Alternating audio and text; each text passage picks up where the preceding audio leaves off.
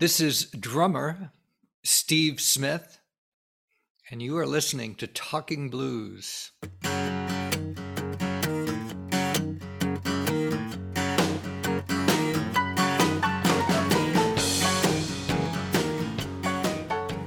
So, based on everything I've read about you, I get the impression that you were into the drums at a very early age in your life. I started playing drums at nine years old. Uh, I mean, when I was two, my, my folks got me a little toy drum set, but that really didn't last very long. I'm, I'm sure I beat it up pretty quickly. But when I was in the fourth grade, I was offered the opportunity to choose an instrument and be in the school band. And the instrument that I chose was the snare drum. So it wasn't a drum set. It was starting out just with a snare drum. And the year was nineteen sixty-three. At that time, um, my parents found me a local drum teacher, a private teacher, which turned out to be a really uh, fortuitous event because my teacher was uh, very, very good for me for, for quite a long time. So I studied, his name was Billy Flanagan in Brockton, Massachusetts. I grew up in Whitman, Massachusetts. It's a little town south of Boston. And I took lessons from my teacher, Billy Flanagan, from the time I was in the fourth grade until I graduated high school. Wow. And that was a weekly lesson.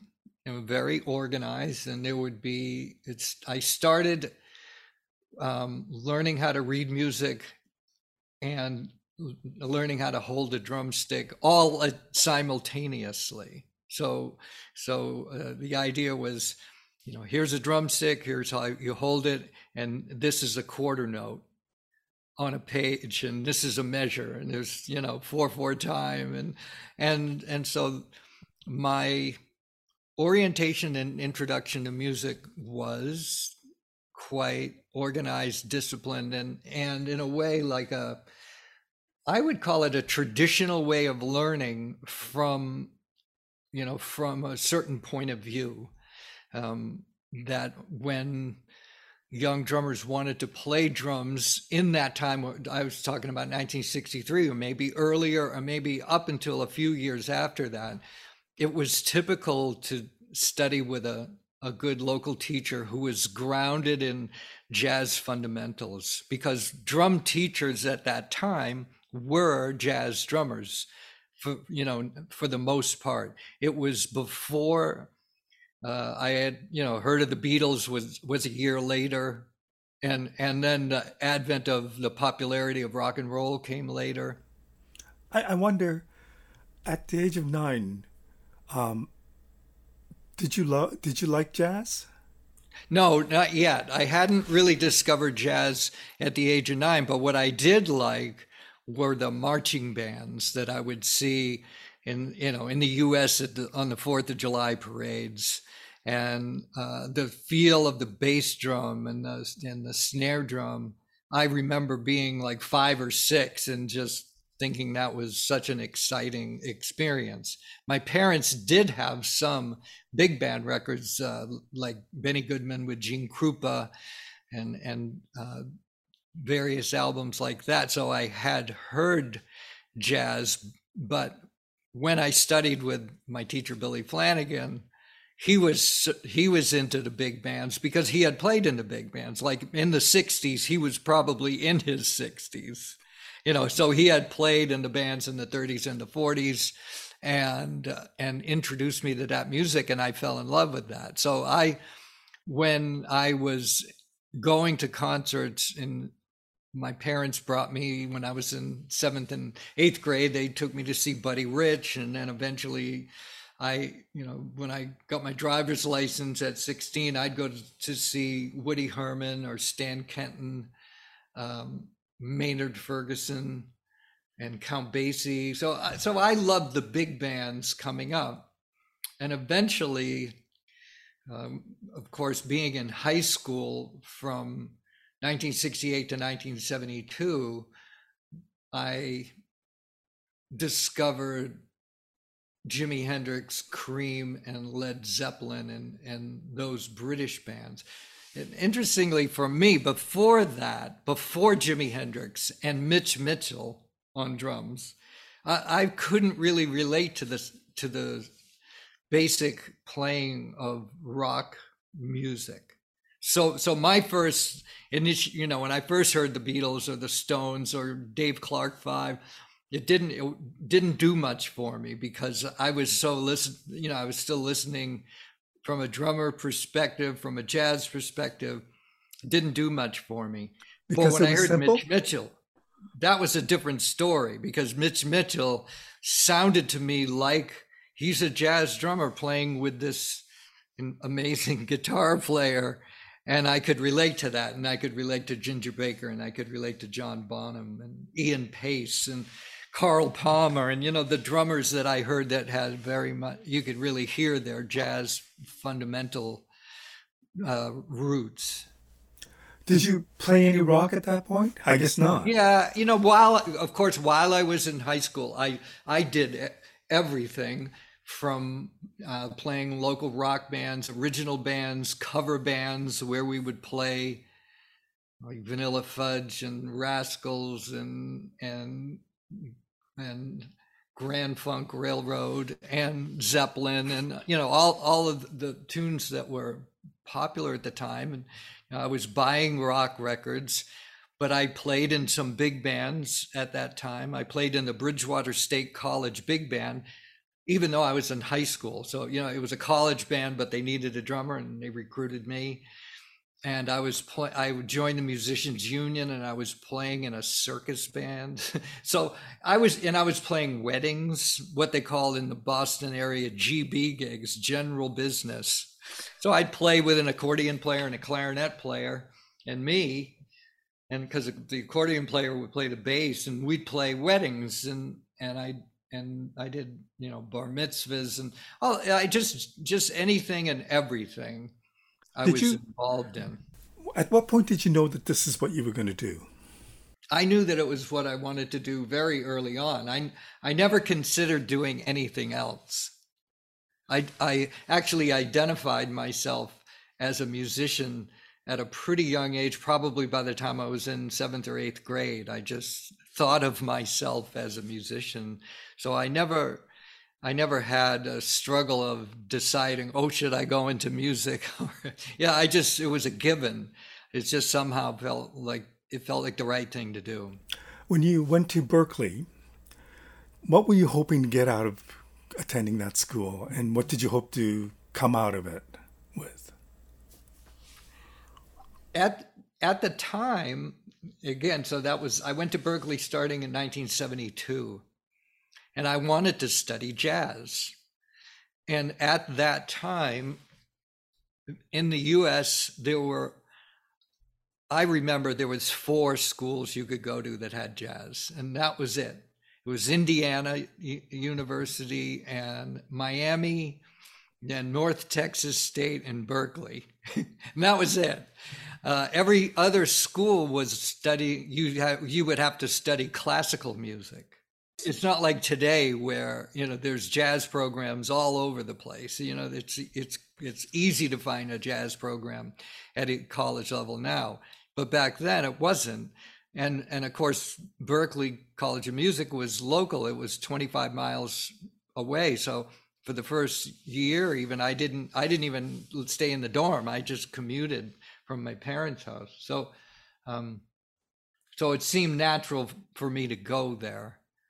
Uh, and I, I had, I knew a lot of great jazz musicians had gone there. So I, I just wanted to go there and, and see what, and learn and develop as a musician. Was classical music of any interest to you? No. Uh, it wasn't. I it, it not. I had I had not really listened to classical music at that time. So, you're in Berklee. You're studying jazz. Um, what kind of jazz are you focusing on? Because this is an interesting time. It, it is a really interesting time, and one of the and and I feel so fortunate that to have come up at that time. The the music that we as students were enamored with and working on in those years, I would say, was Miles Davis, the Miles Davis group of the sixties with Tony Williams and Herbie Hancock, Ron Carter and Wayne Shorter, or George Coleman, even before that. Like the album Four and More was a transformative album for me as a drummer, because now I had, I made a lot of transitions, especially during that first year at Berklee. I went from being more, more focused on big, when I came into Berklee, I was very focused on big bands.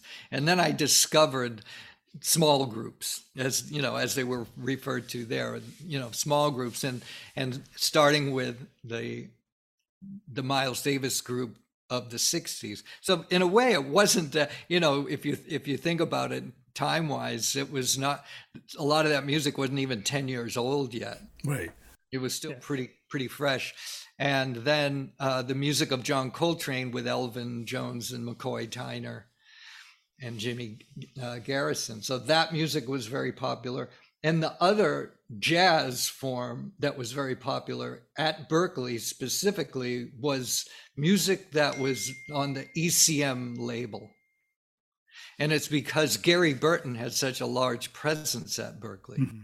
and and he was recording for E C M, and there and there were uh, a lot of artists that that just appealed to me and to the to the student body, and there was a certain kind of playing style that that was associated with the E C M records, kind of a very airy, open sound. And Pat Metheny had just made his first album, Bright Size Life, with uh, Bob Moses and Jaco Pastorius, and there were Eberhard Weber albums, and there were Ralph Towner records, and John Abercrombie's first album, Timeless, with Jack DeJohnette and Jan Hammer, was a huge influence at that time. So, so that was going on, and that's the way many of us at school were playing in that in that style. But what was going on just down the street at Paul's Mall in the Jazz Workshop or Symphony Hall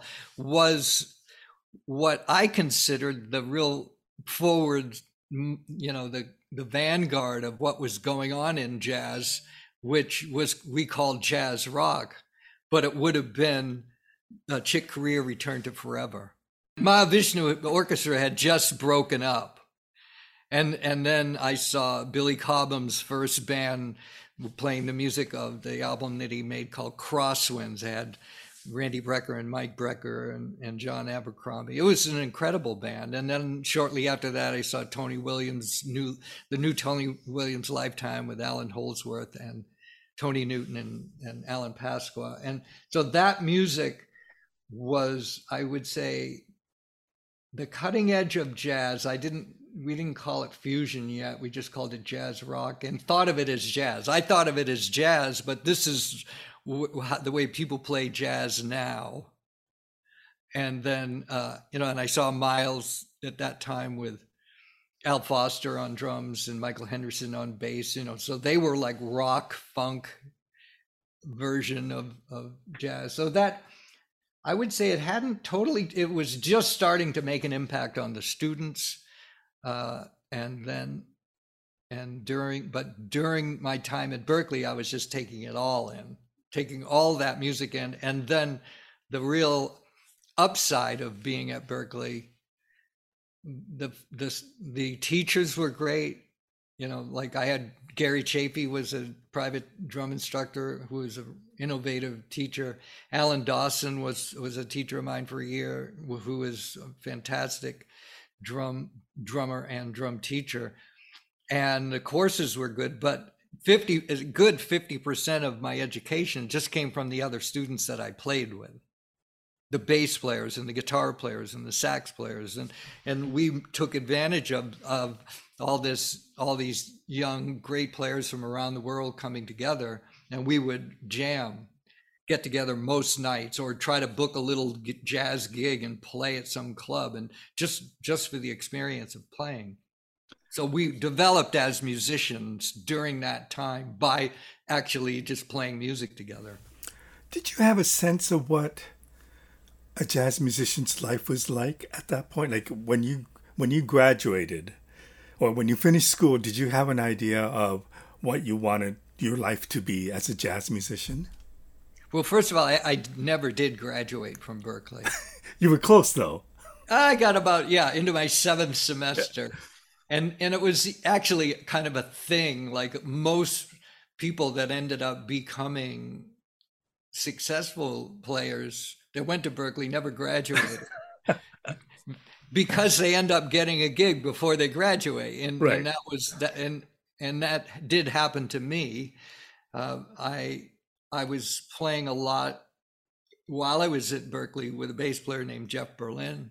And Jeff Berlin got a call from Jean-Luc Ponty to be his bass player at an audition for drummers in New York City. So Ponty needed a drummer and he needed a bass player to to play with the drummers. And he, he hired Jeff Berlin uh, to come to, to New York and play bass with him at the drummer auditions. Well, Jeff recommended that I audition. And which was, you know, you needed, you you couldn't just show up. So so he told Jean-Luc's manager, you know, that this guy should audition. So I got an invitation to come to New York. I drove down from Boston and uh, it was a cattle call audition. And I, there was probably seven or eight drummers and we all went in one at a time and, and auditioned. And I ended up getting the gig. So, um, So I that's when I left Berklee, and it was, I think it was October. It was October or possibly early November, but I can't remember exactly, of nineteen seventy-six. So I would imagine this would have been an ideal gig for you to do that rock fusion, rock jazz with Jean-Luc Ponty. It was. And you asked me, like your earlier question, like when I, you know, what was the kind of career that I wanted to have, you know, leaving Berklee. And the kind of career I envisioned was that of a employable sideman, you know, somebody that would get a call to to play with good players, you know, great, great musicians, and just to go out and make a living playing music and mainly playing jazz. But I was, you know, very open-minded, but my focus was jazz. So, but, but I wasn't thinking that I'd be playing fusion. I thought more, I would more be playing straight ahead, something more like straight ahead jazz. Uh, so when I did get a call from, to do the Ponty audition and got the gig, then I, then I like did, I started to get into what it took to really play jazz rock fusion drums. So that was an adjustment to go from more like big band, small group, small drum set, you know, that that kind of playing, to playing with Jean-Luc, which required a more muscular approach. He eventually asked me to buy a big double bass drum set, uh, which I did. In January nineteen seventy-seven, I bought my first Sonor drum set with two twenty-four inch bass drums and three rack toms and two big floor toms. And and started really getting into that style that was, in, I would say, largely pioneered by Billy Cobham. But I also had other role models that I truly loved and modeled myself after. The drummer that followed Billy Cobham with the Mahavishnu Orchestra, Narada Michael Walden, was one of my favorite drummers. And as it turned out, Narada was playing in what, you know, is known as Mahavishnu two. And the and the violinist was Jean-Luc Ponty, and the bass player was Ralph Armstrong, who ended up being the bass player with with Jean-Luc. So so there was a, a, a big connection there between me studying how Narada p- played the music of Mahavishnu, and I could directly apply that to my gig with Jean-Luc Ponty. And I also had, you know, other favorite drummers of that genre were Lenny White and his work with Uh, Chick Corea and Return to Forever, and also Lenny White's own band, because they ended up, Lenny White ended up opening up a lot of gigs for Jean-Luc. So I saw him play a lot. The other band that opened up for Jean-Luc a lot was was the Pat Metheny group, the original group with Mark Egan on bass and Danny Gottlieb on drums and Lyle Mays. And um, but that st- style of playing I was a m- lot more familiar with, because a lot of us were playing a similar kind of style uh, at the Berklee College of Music. So how easy was it for you to learn how to play the double bass? Was that the first time you started playing the double bass drums? Yes, it was. Wow. So it just, it's just a natural, like I could listen to what Billy Cobham did or listen to what Narda did, and I could I could just figure out how to do it.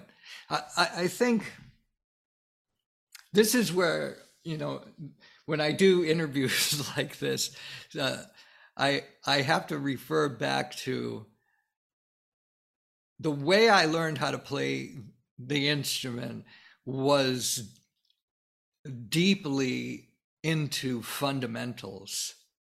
And when when when you learn an instrument and really get into the fundamentals, so, so fundamentals of drum set playing, and especially at that time I learned, is playing the jazz ride cymbal beat, spang, spang, alang, spang, and then keeping that constant while playing Uh, different rhythms with the bass drum and the snare drum, and not interrupting that jazz ride beat. And and it's triplet based. It's swung.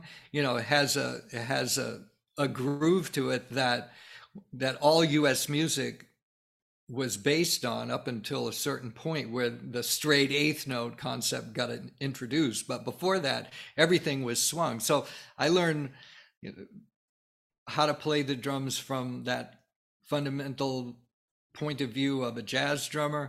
Plus I learned all the rudiments, so I had good hand technique. And when you have those kind of fundamentals, all you have to do after a while is just be able to, to hear something, and you can do it. It's not that much of a stretch. It's not, you definitely have to focus and practice certain, certain things to work out the coordination and the, the concept, but but in a in a large way, most of the work had been done in my high school years. Most of that work of learning how to play the instrument had been addressed in my, you know, junior high to high school years.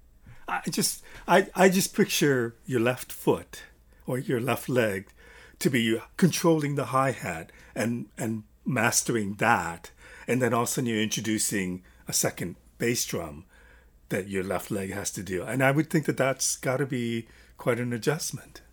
It is. It is an adjustment, but when you play the double bass drum, you don't play it all the time. Right, you just right. play it occasionally. Uh, it's, and so my, you know, and I went through a, a, a transition of really training myself how to play the double bass drum from the ground up. When I first started playing it, I. And this is really drummer talk, but I was leading with the left foot, meaning like if you were playing like sixteenth notes and like one E and a two E and a, those downbeats, the one and two, and I would be playing those with my left foot because my left foot was used to doing that to play the hi-hat. Right. And I'd play all the upbeats with my right foot. You know, that was the easiest way to do it. And there are a lot of drummers that actually play double bass that way. For me, that...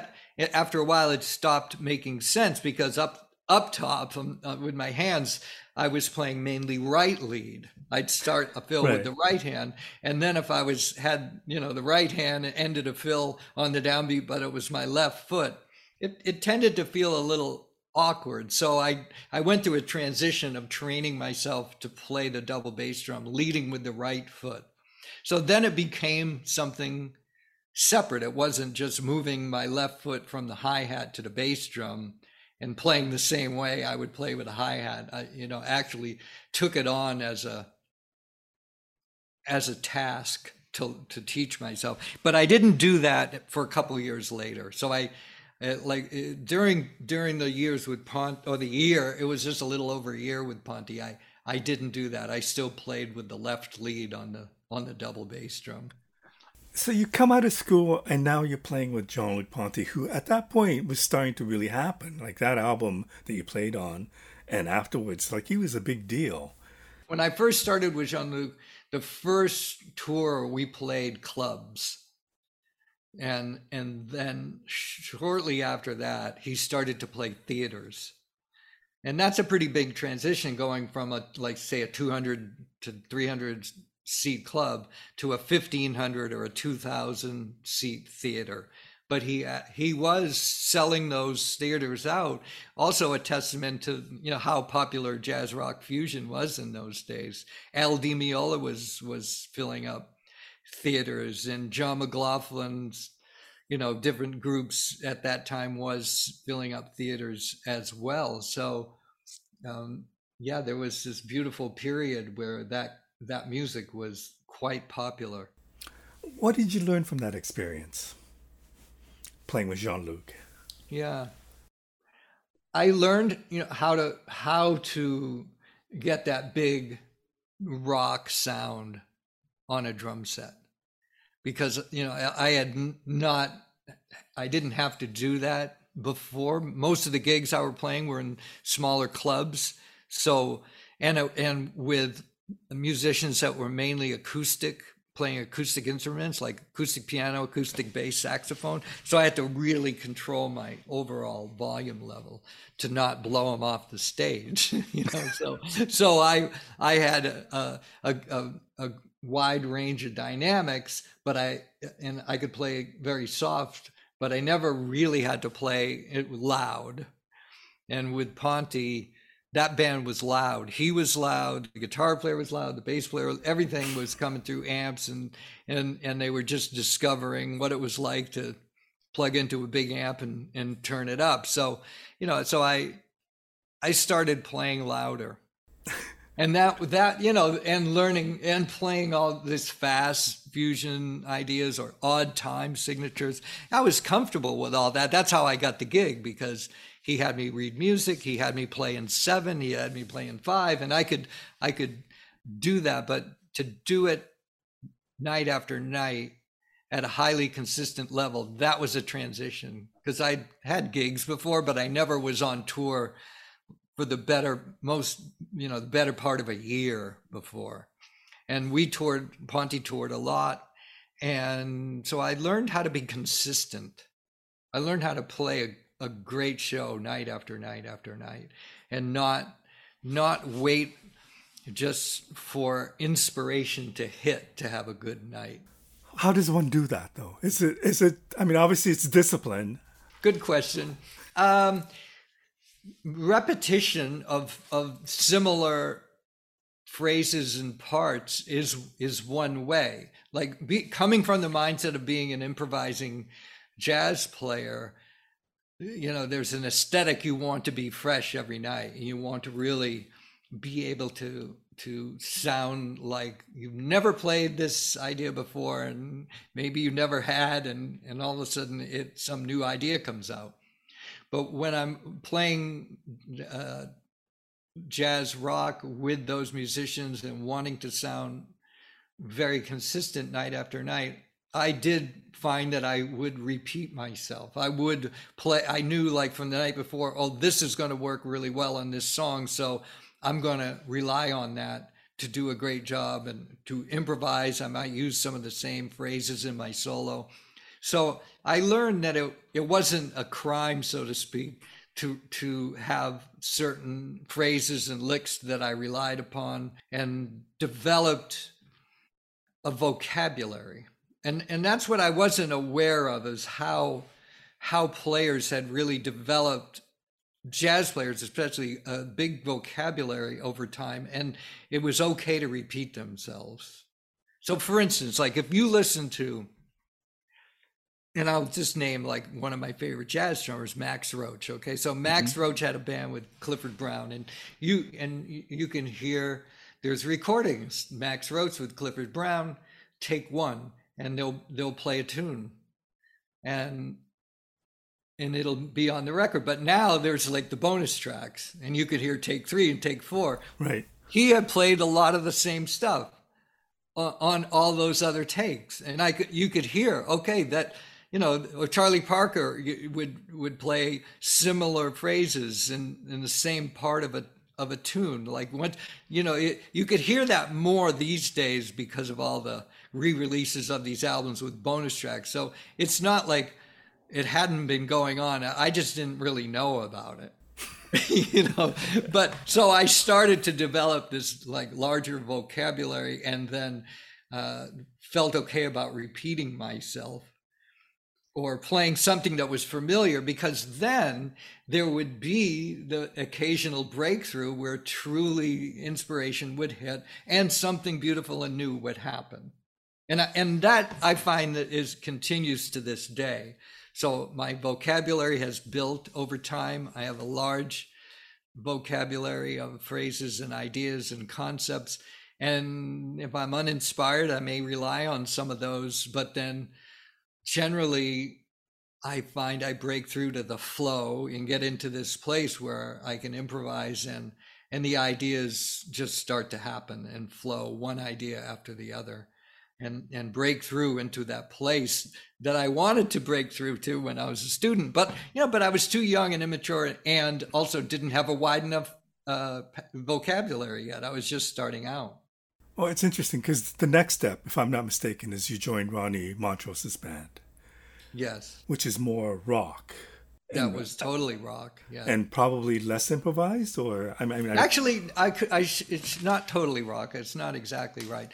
It was so Ronnie Montrose had a band called Montrose that was a mm-hmm. that was a rock band that with Sammy Hagar on vocals and Denny Carmassi on drums and Phil Bill Church. Anyway, it, it, great band. It, yeah, but that band was like that was like a very hard rock band. Mm-hmm. They were in some ways the, the American version of Led Zeppelin or something. They were yeah. a really good band. But Ron, Ronnie Montrose wanted to do a solo tour. And so this that's what and, and that's what I did with him. Just instrumental uh, rock. But he wanted there to be some you know, freedom in the drumming.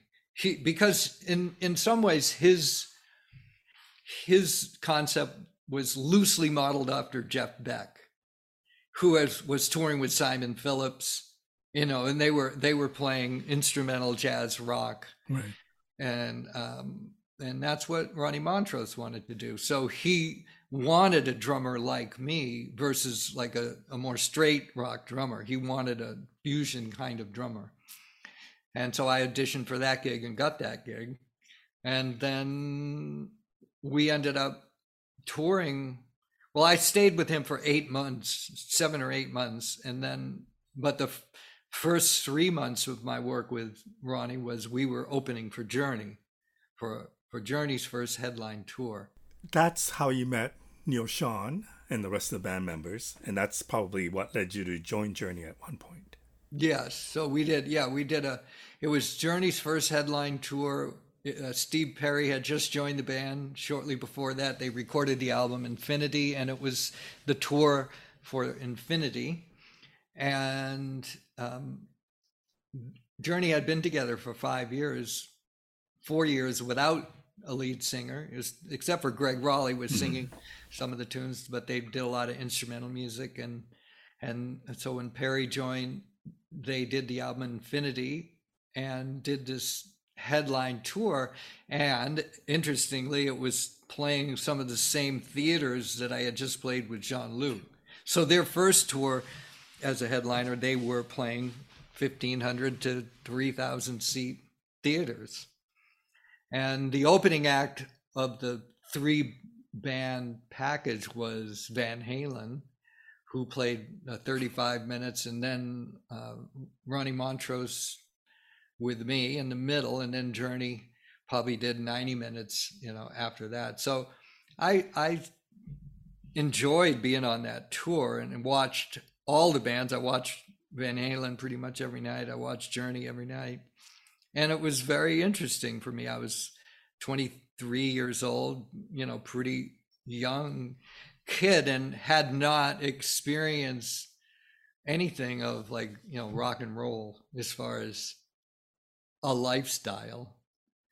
And Jean-Luc, Jean-Luc, it wasn't rock and roll, but in a way it was the beginning of that, because it was the first time I played with a group that had uh, like a light show and a big P A system. You know, he, he his production was more or less rock and roll kind of production.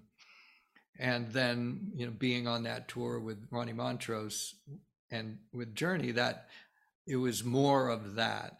And so it was all very exciting and fun and very interesting for a young, young budding musician to experience.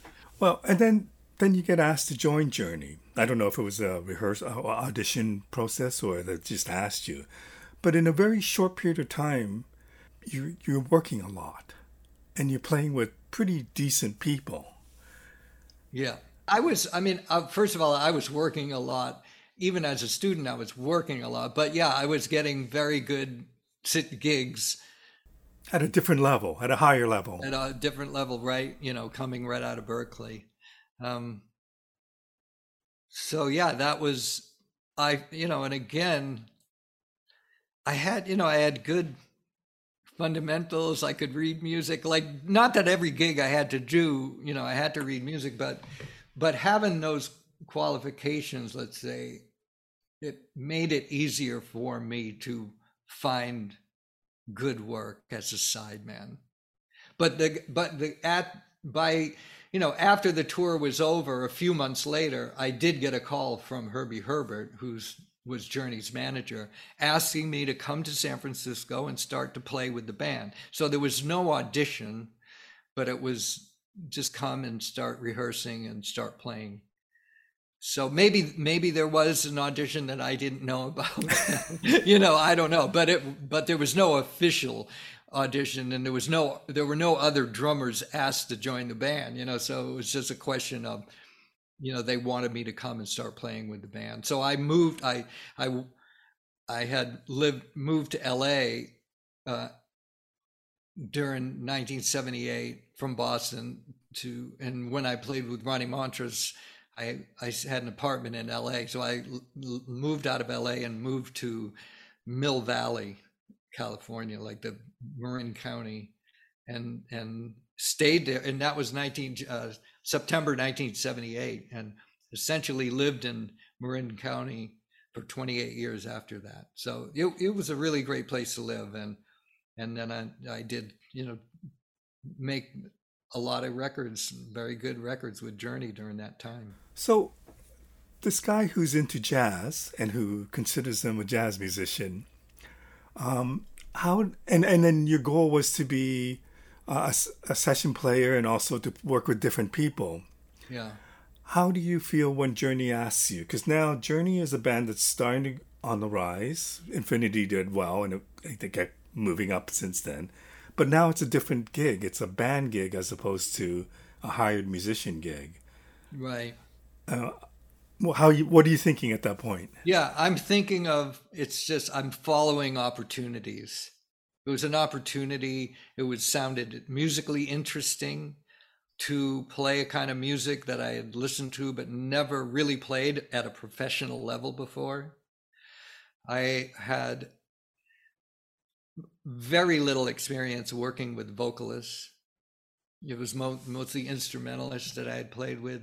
I thought Steve Perry was an amazing singer, and I thought Neil was a great guitar player, and Ross a great bass player, Greg Raleigh great on I on keys. I thought everyone was was a great musician. I liked the music, I especially liked the older music, because you know when I first when I heard them play uh, during that tour, they didn't have enough material to play all songs with Steve Perry singing, so he didn't sing all night, you know, the whole set, and they played some of the older material, which was an odd time signatures. And so I thought their music was cool, and I just thought it was an interesting avenue to to follow. Since they offered me the opportunity, why not? Why not check it out? Actually, at the time, you know, the band was just up and coming, but the band had made four albums for Columbia, and they were over a million dollars in debt to Columbia. So they did make me a band member, uh, but by becoming a band member, I inherited this large overhead, you know, wow. But I was, I, I, you know, because they had made albums that had not sold to recoupment, you know, those albums yeah, yeah. Not recoup. So until the records recoup, you're still in a deficit situation. And there was tour support, and, you know, money had, had been invested in Journey that had to be paid back to Columbia Records. So So it wasn't like I was walking into like this great gig. There was a lot of money. And in fact, I think I made you know, something like four hundred dollars a week playing with Ronnie Montrose, and then about three hundred fifty dollars a week playing with Journey. But eventually, you know, royalties did did start to happen. But but the money wasn't a factor, or it was it was strictly the music. I was following the music, and and the music was interesting, and playing with professional rock musicians, just it, would, it just seemed like a very interesting thing to do. I hadn't hadn't really done it. You know, Ronnie Montrose was my first experience with that. And then I, I continued on with with Journey. But I, I wonder, as a drummer who's who's used to a lot of improvisation, getting into a band like Journey, which is very song and singer focused, I presume your drumming had to change quite a bit in, in the way that you, you didn't go all over the place. It, you had to kind of play the same. Yes, I had to make a very big transition with my drumming. How difficult was that? It it was not that difficult, but I I had to really think about it and pay attention to what was going on.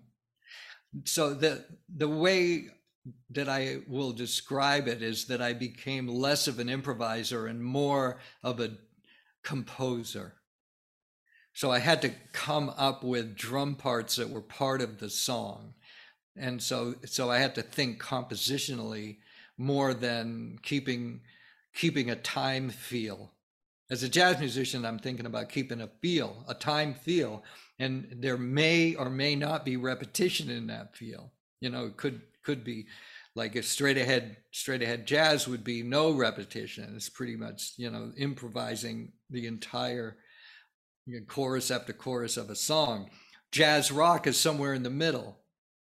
Like, you know, I might play an exact beat for beginning of a Jean-Luc Ponty song, and then once it goes into the improvisation, there's there's less of the beat and more of a t- feel. And but with with Journey, pretty much everything became about a part, a drum part. And so I would, I had just applied myself to, you know, listening to Charlie Watts more and, and Ringo and John Bonham and how they composed great parts for the music they were playing. And I could apply that, but but I also had just this an intuitive idea of how to do it. You know, I could I just could do it in, in a basic way. And and on top of all of that, Steve Perry was a drummer before. Right. Uh, he's, you know, a singing drummer. So he actually could give me a lot of pretty clear advice. And when in total doubt, he would just sit down at my drums and say, this is what I need in order to, to do what I need to do, and play, you know, a certain groove. And, and that was really helpful to me. You know, I found, I found his input to be extremely helpful, because he is truly one of the greatest singers of all time, really. We, mm-hmm. You know, especially in retrospect, I thought he was great then, but now it's like he, he's even, he's, you know, pretty amazing singer, and his sense of time and phrasing was and is phenomenal. And so he, so in order to do the kind of phrasing that he needed to do, and a lot of it was based off of his love for Sam Cooke. So if you you know really listen to Sam Cooke and Jackie Wilson, you'll hear where Steve Perry comes from. And those singers were very elastic with the beat. They didn't sing everything straight on the beat. Mm-hmm. Uh, and and so his, but he was very conscious of where he put his phrasing. And a lot of times it would be very far behind the beat. But for him to be able to have the freedom and flexibility he needed, he needed, you know, some pretty in the groove. What he wanted was R and B infused rock drumming. And I was able to do that. I was able to bring that to the group. I've seen some of your videos where you talk about parts you play in songs like Separate Ways. Yes. I mean, there's a lot of thought that goes into that. And now that once you recorded it, then live, you pretty well have to redo that every time, right? Yes. So is that a difficult thing to get used to when you're when you're not used to doing that? Yeah, it it was a it was a transition. I wouldn't call it difficult. It was it was more of just being really aware of what the gig required. Here, it, it, but where where um, where I went with it was that I needed to address my desire for creativity. And my creativity before that took took on the idea of filling up a lot of space or being free to interact with the soloists, things like that. Uh, with Journey, I could do a little bit of that. Let's say, we, you know, at the end of a song, we'd stretch out on a guitar solo and we could take off. Yeah, and at times like that, and and I could get into that kind of creativity. But mainly my creativity went to coming up with the most interesting and clever drum parts that I would could come up with that would not necessarily draw your attention to them, but were interesting for me to think of and play. And right. So that's where a lot of like the nuance of the drum parts that went in into the Journey music, that it's n- sometimes it's straightforward, and you know the best thing for the song is very straightforward, basic kind of playing. But other times I could come up with pretty interesting and clever parts and they would work. I, I don't know if this is a fair thing to say, but when I last saw you around twenty sixteen, twenty seventeen with Journey, I heard a A jazz drummer, more of a jazz drummer than I remember seeing you doing the, the earlier years. Is that a fair thing to say? Yes, it probably is. Um, my jazz drumming has just grown so much over the years, and and in a way, my rock drumming has, and I've figured out ways of uh, making making them work harmoniously over the years. But but when I would have seen you in the eighties, I don't remember thinking, oh, he's a jazz drummer. I, I remember thinking he's a heavy rock drummer. How did you become that heavy rock drummer from that jazz background? Oh, just simply by doing it. Just being in that in that band and playing that music every night. And and I was playing the drums really loud and thinking of playing hard. You know, I was thinking that this is something I needed to do. Learn, you know, play the drums loud and hard and get a big sound and generate a lot of excitement. And and I did that. You know, and and you know, years later I figured out how to how to play that music without doing all of that, without playing loud and without playing hard. And and just, you know, so just to do some fast forwarding is, is I had to readdress my technique after, after Journey, after leaving Journey in eighty-five, because I had adjusted my playing so it worked in that environment, like in the studio and live. But then I started to play with steps ahead right after that. So I, like by being in Journey and playing that music, it, it, it scratched that itch to play and be in rock and roll and play rock and roll. Right. And I didn't feel like I needed to do that anymore. And, and, but I was offered the opportunity to be in Steps Ahead, which was one of my favorite jazz groups and had, you know, many of my favorite musicians all in one band, you know, so, uh, but my, the range of uh, dynamic range that I needed to play to be fun- really functional at, in that band, I was playing too loud all the time when I first started playing in that right. band. So, and, and so I eventually found a drum teacher named Freddie Gruber that was able to help me readdress my technique and, and play in such a way that I could get the biggest sound that I wanted without uh, hurting myself and without playing too loud all the time. And, and also being able to play much softer than I had ever played before. So by, you know, studying with him, a lot of things happened, but one, some of the things I could describe happened is my dynamic range increased you know, by a, by a large degree, and an increase by being able to play much softer, but still with intensity. And and being young, many times it's easy to confuse intensity and volume, you know, and they don't need to, you don't need to play with volume to, to have intensity.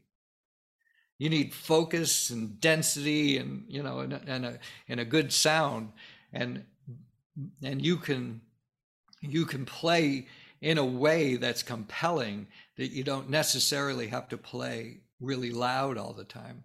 So, so I did, and I did finally like, uh, I got to the, to a point technically where I learned I'd never really had to go to eleven anymore, you know, to put it in a Spinal Tap right kind of phrase, phraseology is, is that if my dynamic range is from one to ten, one being like super quiet, most of the time, if I ever play loud, it'll be like seven or maybe eight. And I never go beyond. I just won't, because, because uh, I could hurt myself. I'll compromise the sound, and then I'll compromise the feel. So, so I stay very contained in my playing. So uh, when, and I really got that together and used it with Journey when I made the album with them called Trial by Fire. So when I, I made that record, it was like right in the middle of studying with Freddie Gruber. I had very good control and sound on the drums, and I played that whole record playing much in a much lower dynamic range than I had played on the earlier records. But on a record, you never know, you don't know that, you know, because because in the studio, they can, it's all up to the mix, how, how the drums come across. You don't have to beat the, you know, the drums mm-hmm. hard in the studio. You just play and get a good sound. So I realized, well, if I don't have to play them like that in the studio, I don't have to play them like that live either. But how, how difficult is it to relearn that instrument? I mean, here's something you've been playing since the age of nine. And you've been playing it throughout. I know that Neil Peart, at one point, somebody you worked with, um, decided to change his drumming style and went to another teacher and relearned. He went to Freddie Gruber. I introduced him to Freddie Gruber. Oh, that was okay. So, but I, I just, it amazes me because you're used to playing a certain way. How easy is it to learn another way of playing? That was a hard transition. That wasn't an easy transition. That took a lot of discipline to to like. readdress my technique. Interestingly, it brought my technique back to how I started. Like if I see pictures of myself when I was in high school and at Berklee, and I see how I'm holding the sticks, it's, it's identical to how I hold the sticks now. And my original teacher, Billy Flanagan, gave me very good technique lessons. I I kind of did some bad compensating in those years with Journey, and then had to go back to where I was. But then Freddie Gruber was able to take, help me take my technique to new levels because of his expertise and insight into the mechanics of uh, the body and, and the way physics works and the way the sticks work in space. And you know, he was really helpful in me developing a, a better technique. But another, like very different than Neil Peart, is my, most of my gigs uh, from, you know, from the nineties and the two thousands are not on a big rock stage. They've been in jazz clubs, and a lot of them have been with saxophone players and acoustic piano players. And so, so I really needed to regulate my overall level and play softer, but still have the intensity. So, so for years, that's that's how I played live, with you know with that kind of awareness and balance. That if I'm playing with a group, for instance, Buddy's Buddies, it was a group made up of alumni of the Buddy Rich band with Steve Marcus on tenor and Andy Fusco on alto sax and Mark Soskin on piano. You know, I I have to really make sure that I'm not playing too loud, and that's okay. You know, I can do that. So I I learned how to play with that intensity without playing loud. If I was, if I had never if I had only played in Rush, for instance, the way Neil did, that would be really hard to really decide to change your playing and then still only be playing on a big rock stage, you know, in a, mm-hmm. in a pretty, in a full on, a band that's full on, you know, rock like that. So, so I, I had taken myself out of that genre. I still made rock records. So I still enjoyed playing on records that where I used my rock drumming expertise, but I didn't want to go on tour doing that. You know, I just, going on tour, I only wanted to play with good jazz musicians because it was, it's just more fun. It's just right. a lot more fun and more interesting. Well, but what was it like to join a band like Journey, who were a million dollars in debt, and to reach the success that they did? I mean, through the seven albums or whatever you played with. I mean, when you look at Escape and Frontiers, I mean, that band was huge, right? And and you saw it from from a band that was playing two thousand seaters to stadiums. It seemed at the time gradual transition where each record sold more, each tour we played bigger venues, and it, you know, and it ended, I think, the Frontiers tour, nineteen eighty-three, we were playing multiple days at sixty thousand seat outdoor stadiums. There was only two other people, you know, the Police and Bruce Springsteen and Journey. During that time, the three, those three acts were were playing that size venue. And of course, the Rolling Stones could, you know, there were a few others, but uh, but our contemporaries, let's say, were, you know, the, the Police and Bruce Springsteen, as far as bands that were putting out uh, new music at that point. So that, you know, that was, it, it seemed gradual to me being in the midst of it at the time, but and somehow I acclimated to it. you know, some, somehow I acclimated to it. But if I, you know, but if I step back and really see, you know, from my perspective, I never bought into rock and roll as a lifestyle, as a as a thing, other than the music. So I, I you know, it's like it it wasn't a lifestyle, or that I aspired to, even as a Berklee student, you know, or even in the midst of it. Uh, it was interesting to do it, but I. I saw it more like it was the music. I could play the music, but I didn't have to live that life. But but I wonder, I mean, I, I would presume that if I would have met you at Berklee and said, if you could have anything you want in a musical life, what would it be? Playing major stadiums with a big rock band probably wouldn't have been It wouldn't have, no, it wouldn't have been on my radar. No, I would have said like to play with McCoy Tyner or tour with Herbie Hancock or... You know, do or something like that is probably what I would have said at that time. I don't know if this is a fair question, but did your jazz credibility, was that affected at all because of your time and Journey? I don't think I. You know what? I don't. I don't know that I even had much jazz credibility in those years. Okay. You know, I. I here. Here. I don't think so. I really don't think so because. Um, There was, you know, if like if you look back, like one of my good friends from Berklee and still to this day is Vinnie Colaiuta. And, you know, we were at Berklee together, and uh, you know, I just talked to him like two weeks ago, and he's an amazing jazz and fusion drummer, but he ended up touring with Sting and Jeff Beck, and and and. And in a way, it's like it's in. I think, I think there's in Steve Gadd, you know, is a great jazz drummer, but he tours with Eric Clapton, you know. So there's a certain coolness of or something, you know. There's like it's okay to do that, right? Right. It's a, it's okay to, to to go there. I think the, the the issue that I faced and had to overcome is.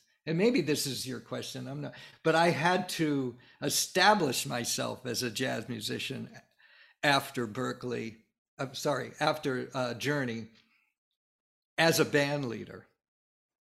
You know, that was a difficult, yeah, that was a difficult transition because uh, because for the most part, I had I had some fans, I would say, or notoriety from playing with Jean-Luc Ponty, and especially because of that record, Enigmatic Ocean. Mm-hmm.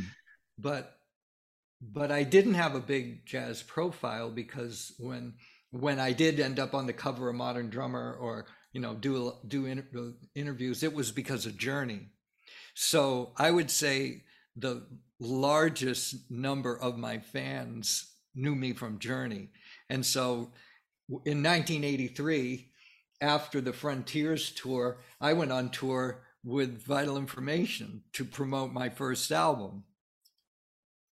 That was rough because everything was about, you know, drummer from Journey appearing with his own band, and that and that and we were not a rock band. You know, that was it was a, we played with a rock attitude and feel on, at some in some ways, but it was a it's a very jazz, jazz rock fusion experience to hear Vital Information. So, so that was a, that was a, a tough transition that I think I eventually made through a lot of, I made a lot of choices in my uh, career, like career choices that led to me establishing ident and my identity as a band leader and as a jazz drummer. Being in steps ahead was a was really helpful, right? To go from Journey to then playing with Mike Maneri on vibes and Mike Brecker on sax and Mike Stern, in fact, on guitar. He was he and I played together a lot at Berklee, and he's on the first Vital Information record. He's one of the two guitar players. Mike Stern and Dean Brown play guitar on that first album. So, and then and and Daryl Daryl Jones was the bass player. For the most part, Victor Bailey was the bass player on some of those gigs, but um, that was extremely good for my credibility because after that, after I toured with Steps Ahead and did uh, one did an uh, album and video, I started to win a poll in Modern Drummer called the All Around Drummer. You know, meaning play you could play pretty much you know any kind of music. So that. That was the beginning of my transition to be known as an all-around drummer or more jazz-based drummer, something like that. You know, I guess in the end, it doesn't it doesn't matter so much how how people see me. It's just I want them to come see me when I'm playing a gig with my own band or whatever. It's just come out and see me. It doesn't matter if, if you want to see the drummer from Journey playing jazz or a jazz drummer playing fusion or whatever. Just, you know, I want people to come out and come to the gig and enjoy the music. How much practicing do you do these days? I still practice a couple of, at least two to three hours a day, six days a week. With the hopes of getting better? What what goes into this? Yeah, it's it's well, there's a lot that goes into it. Like one thing is, you know, I'm I have to learn music pretty often. Uh, I'm learning or even relearning. I'm I'm about next week. I'm going to be playing some gigs with Vital Information, so I have to readdress some of the songs that I haven't played for two and a half years. You know, because of not. not touring with, with COVID lockdown. And, um, and, and then I'm playing five weeks at Birdland Jazz Club in New York City with five different bands. Wow. And each band has a different repertoire. So I'm learning a lot of music. Um, and I practice for maintenance, chops maintenance, because having, you know, a lot, it, I have a high degree of technical facility, but it doesn't just stay there by itself. You, you need to address it. And as I age, I really need to address it because, um, you know, as as you age, your reflexes and certain things slow down. So it requires maintenance just to, you know, sort of fight the aging process as well. And on top of all that, it's fun. I enjoy it. It's like very, it's very th therapeutic and feels really good to practice. Was there a point in your life where drumming wasn't fun or playing wasn't fun? Not, not really. No. I mean, there was a, there's a, a few points really early on where, you know, I can remember thinking, I, you know, being in high school, maybe I really didn't want to practice, but, you know, it, but, and, but then I would, you know, I just, I just would do it. And, and I've learned, you know, one of the, one of, and going back to like, how do you be consistent? That question. And one of the ways of being consistent is by consistently practicing, mm-hmm. because you don't always feel like practicing. You may not always feel like practicing, but I, I make myself do it even if I don't feel like practicing. Just like when you're on tour and you're playing sixty gigs, you may not want to play a gig that night. But you still have to play a gig that, you know, so, so there's, you know, you need to be in shape uh, of, of breaking through the, the barrier of maybe not really feeling like it. And then once you, once you break through, then, you know, something takes over, the flow starts to take over and you can get into it. It's an amazing path that you've taken, and, and, and you've got to play with a lot of amazing people. For that little kid who, who played drums at the age of two, who started lessons at the age of nine, when you look back on it, how, how do you see this amazing journey? Well, I feel extremely fortunate that I've had uh, a life experience that has been as rewarding as it's been, and in, in a lot of ways, very, you know, very rewarding. Uh, creatively, emotionally, financially, and that it's just in every aspect, it's been a good life. It's taken a lot of work. There's mm-hmm. no doubt about it. And it, and it, and it keeps, I don't, you know, I have a lot of freedom to do things that I want to do musically, but, you know, but it's, it's also like a, a demanding mistress.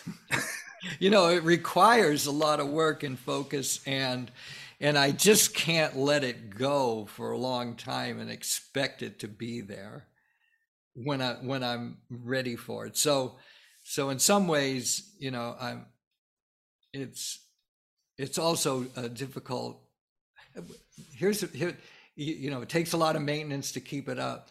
And then when I do get hired to play music with people, in and it's usually hard music, it requires a lot for me to learn that music. So yes, I have good fundamentals, and and I've, you know, learned a lot over the years, uh, but I also am challenged often when I have to learn new music, because it may not be easy and it may take a lot of work, but I some but I've learned I've learned how to do that. A process of how to learn hard music, and and then how to and then I need to live up to expectations when people hire me, or when the audience comes to see me. There's there's a high demand that I be that I may transport you to some different place. you know, you know that's what people are coming for. That's what people are coming to to see live music for. They want to be transported. They want to go and have an experience that's different than the everyday experience. Well, especially when you have been labeled like the top twenty-five drummers in the history of drums, or you're in the Modern Drummers Hall of Fame. Yeah, they do expect things, but is it? They is do, it any- and and I'm saying that's hard. That's not always that easy to deliver it. Yes, and so I'm really grateful that I've had this amazing life experience. Yet. It's taken a, a lot of work to maintain it, and, you know, and to deliver performance after performance, and, you know, but it, but I love doing it. So, you know, but, but sometimes I feel like, oh, I just want to set it down, but, but I wonder and not years... do it for a while, you know? So I did, I actually did have a pretty good long break there with, with the COVID. And what was it like playing, getting back on the drums then after the long break? I, I mean, I never stopped playing, but but I stopped performing live. Right. Yeah. Um, and so now, now what I'm going to do is play gigs, but play a lot less gigs than I used to play. If I look at my calendar, the way it was, you know, it it was in too intense, too, mm. you know, too many gigs. And so now I'm filtering, filtering out and deciding to play good gigs with good musicians, but a little bit less because I love being home now. You know, it's like I, I have more fun being home and enjoying time with my wife, Diane, and just like, you know, having that experience. That was the one thing about COVID that for me was really great, is how nice it is to not always be on tour and be mm-hmm. and to be home. It feels really good. When you, when you hear a drum part, is there anything that you can't do at your level of musicianship? I, I... There's lo- lots of things that I that I can't do. I mean, there there, yeah. I mean, I can probably play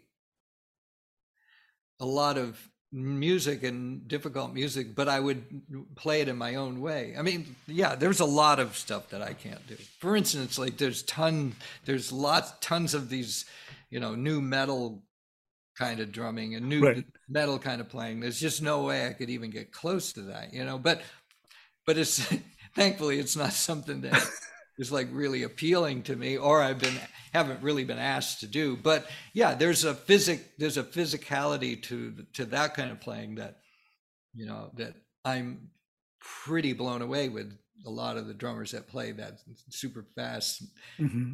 metal. And, you know, there's stuff like that, that I can't play.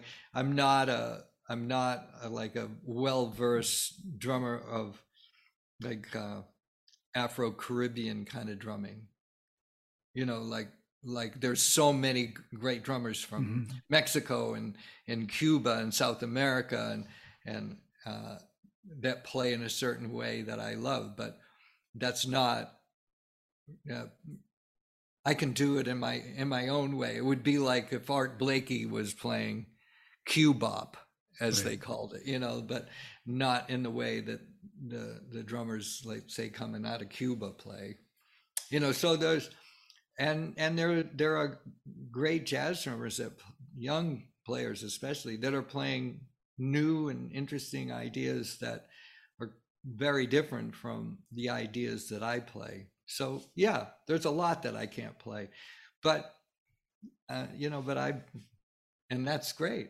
That's okay. Final question. Do you still have goals? Do you have goals at this point? Musical goals? Yes. I want to play uh, with my group, Vital Information. I have a, a new lineup now with Yannick Guizdala on electric bass and Manuel Valera on keyboards. And we are just about to embark on Uh, some some first dates of, you know, playing with that group. We have a tour booked, West Coast tour booked for March twenty twenty-three, and now uh, we're going to start booking uh, East Coast tour in June of twenty twenty-three. So that's that's a goal, to make a new album, to play with those musicians, to play Vital Information music. I love the the opportunities that I have to play at Birdland and play, you know, tribute to John Coltrane or tributes to Thelonious Monk or Bud Powell, which that's what I have coming up in September and October of twenty twenty-two. So to continue to do that is, I want to continue to, to do that. Uh, the other thing that I love doing is teaching. Uh, I have a lot of videos on Hudson Music. I just recently filmed two courses for Drumeo, which is a, a, a drum instructional website. It's based in the Vancouver, Canada area. And and so I have a lot of um, drum teaching information posted there on Drumeo. And I just did a week camp in L A called Drum Fantasy Camp, which was extremely fun. And that was with me and Dave Weckel and Simon Phillips and Mark Giuliano, four, wow. you know, four of us teachers and, and sixty plus students. So I I really enjoy that. So I want to just continue, you know, more the the playing that I'm doing, and then and to and to, but to not work too much. To work enough that it feels satisfying, but also, you know, have a lot of good quality time at home and uh, with family, and, and and so that's, I guess that that would be my goals at the moment, and to stay healthy. You know, luckily I've taken care of myself, and I and can, will continue to do that, and and hopefully just live a long life. Well, playing good music. I want to thank you. You you, you have brought a lot of joy into my life in, in the music that you've done, and the chance to talk to you is a real pleasure. So thank you. Yeah, my pleasure. It's been good. Good interview. Thank you for that.